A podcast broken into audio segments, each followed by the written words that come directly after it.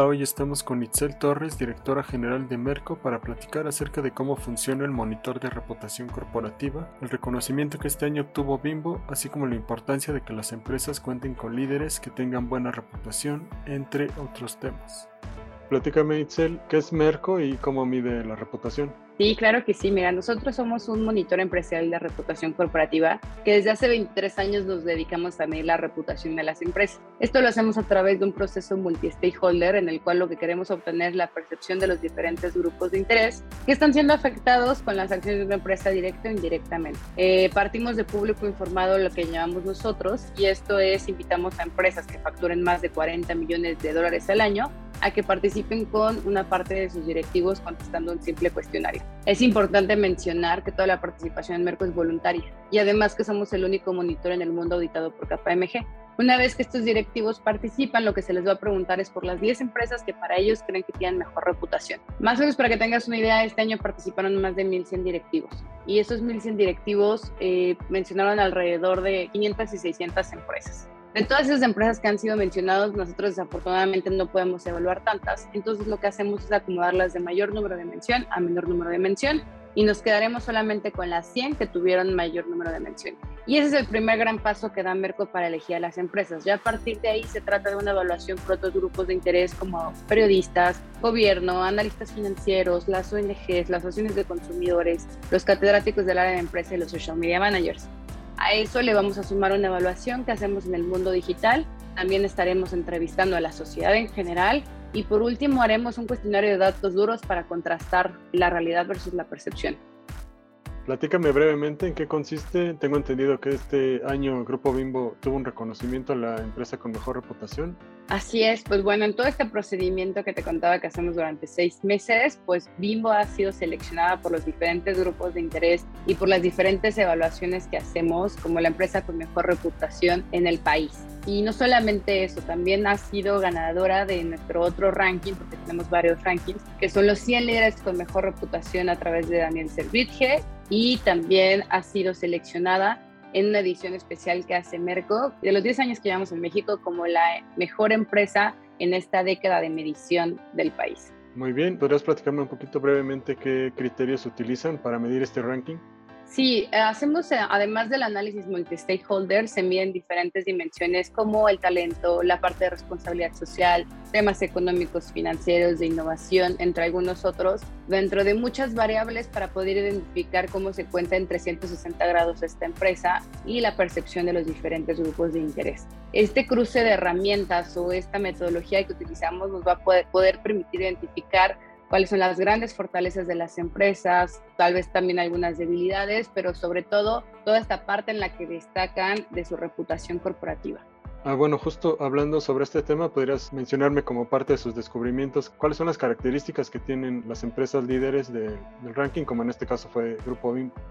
De hecho, nos hemos dado cuenta que a partir de la pandemia, desde hace dos años, ya venía un cambio importante desde algunos años atrás. Las empresas empiezan a destacar ahora más por temas como te decía, de talento, temas de responsabilidad social. Antes lo más importante era ver que una empresa fuera rentable o que tuviera buenos productos y servicios. Y si bien ahorita es importante, es mucho más importante o se está tomando mucho más en cuenta a la hora de, del liderazgo empresarial estos temas que sobre todo hay cuatro pilares que son básicos. La innovación, la tecnología, el talento y todo lo que tenga que ver con la sostenibilidad. Eh, creo que son los puntos más importantes que además Grupo Bimbo cumple con ellos, en los cuales tiene un liderazgo muy notorio y que nos hemos dado cuenta que los tiempos exigen que ahora las empresas tengan este tipo de perfiles. No basta solamente con ser una empresa que vende o produce algún producto o servicio, tienes que ser una empresa con propósito, una empresa que aporte a la sociedad en la que forma parte y que además esté siendo representada por, por, por un buen talento, porque además ahora la tendencia es que el talento tenga los mismos valores que la empresa y viceversa. Entonces, creo que todo este conjunto de características es lo que está establecido en el liderazgo empresarial y sobre todo en, en Grupo Bimbo desde hace ya varios años.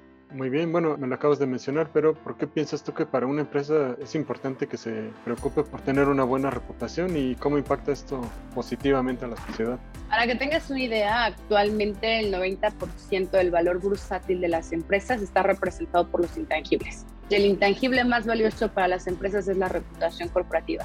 Entonces, simplemente basándose, basándonos en los números, esto nos dice que el camino son los intangibles. Y el segundo punto creo que es muy importante que las empresas hoy en día tomen en cuenta su reputación, porque como bien te decía, impacta hacia todos lados. De hecho, no nos damos cuenta, pero todos los días todas las personas o todas las empresas estamos interactuando con nuestra reputación. Vamos a ponerlo en palabras simples, para bien o para, mal, tu reputación es toda la historia que tú has trazado a través del tiempo. Y eso es lo que va a definir que tengas buenos accionistas, que tengas un buen talento, que tengas una buena relación con el gobierno en el que estás inmerso, con la sociedad.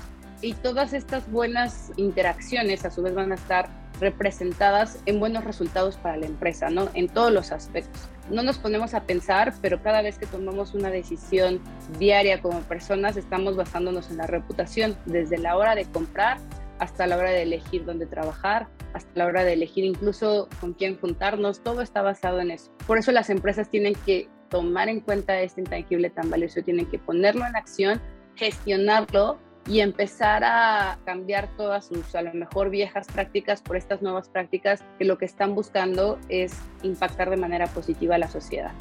Sí, definitivamente, porque bueno, ahora hasta la gestión de la reputación es de manera inmediata, ¿no? A través de las redes sociales. O sea, ya no se tiene que esperar una empresa o, un líder, ¿no? Ya es inmediato el reconocimiento que va a obtener, positivo o negativo. Es, es un conjunto de, de, puntos que se van haciendo como una bolita de nieve. Acabas de mencionar algo súper importante, que desde el líder, que es el principal representante de la reputación de una empresa, hasta todas las personas que forman parte de ella estén alineados con los mismos valores, porque al final del día es un efecto multiplicador que todos los días, desde la persona que entrega el producto hasta la persona que lo está fabricando, hasta la persona que está generando los temas administrativos y detrás de toda la estrategia. Cualquier persona que esté involucrada dentro de la empresa es un representante de su buena reputación. Obviamente siempre va a estar con mayor peso con sus líderes y lo bueno de Grupo Bimbo es que siempre ha estado alineada dentro de su liderazgo, como, como lo, ha hecho en el grupo directivo, y como empresa, ¿no? Compartiendo estos mismos valores y este mismo reconocimiento. También platícame, ¿qué retos enfrentan las empresas respecto a las nuevas generaciones? ¿Ustedes cómo lo han visto desde el Merco?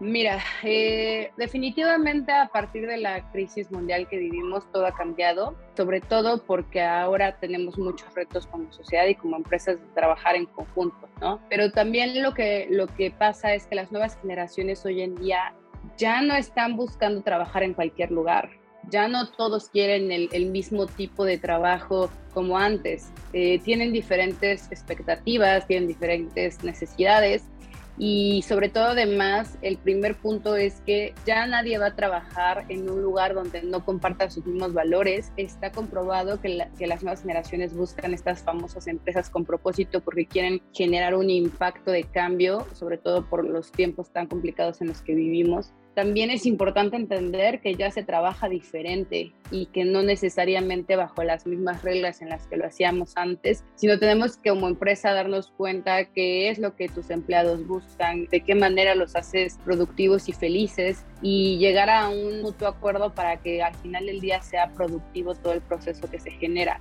Además de que las nuevas generaciones buscan cosas de cambio, buscan constantemente la innovación, cosas de tecnología y todas esas empresas que no se adapten a estos nuevos procesos se pueden quedar atrás. Entonces, definitivamente es un reto importantísimo y entre empresa y nuevas generaciones vamos a poder definir el futuro de lo que viene para nosotros y para las futuras generaciones eh, en temas tanto sociales como empresariales. Perfecto. Pues muchas gracias, Itzel. No sé si tengas algún otro mensaje que te gustaría transmitir. Pues eh, solamente me gustaría agregar que es importante este compromiso, sobre todo las empresas líderes del país, que sigamos trabajando en generar buenas, eh, buenas estrategias competitivas, pero también estrategias que generen positivamente un impacto en la sociedad. Necesitamos colaborar en conjunto, empezar a, a generar todas estas acciones que tengan un propósito y eh, de esta manera poder crear un mundo mejor entre todos, entre la sociedad, las empresas y todo el país en este caso. Entonces creo que es un buen ejemplo empresas como Bimbo que están transmitiendo este mensaje día a día y con eso me gustaría cerrar. Perfecto. Muchas gracias Itzel.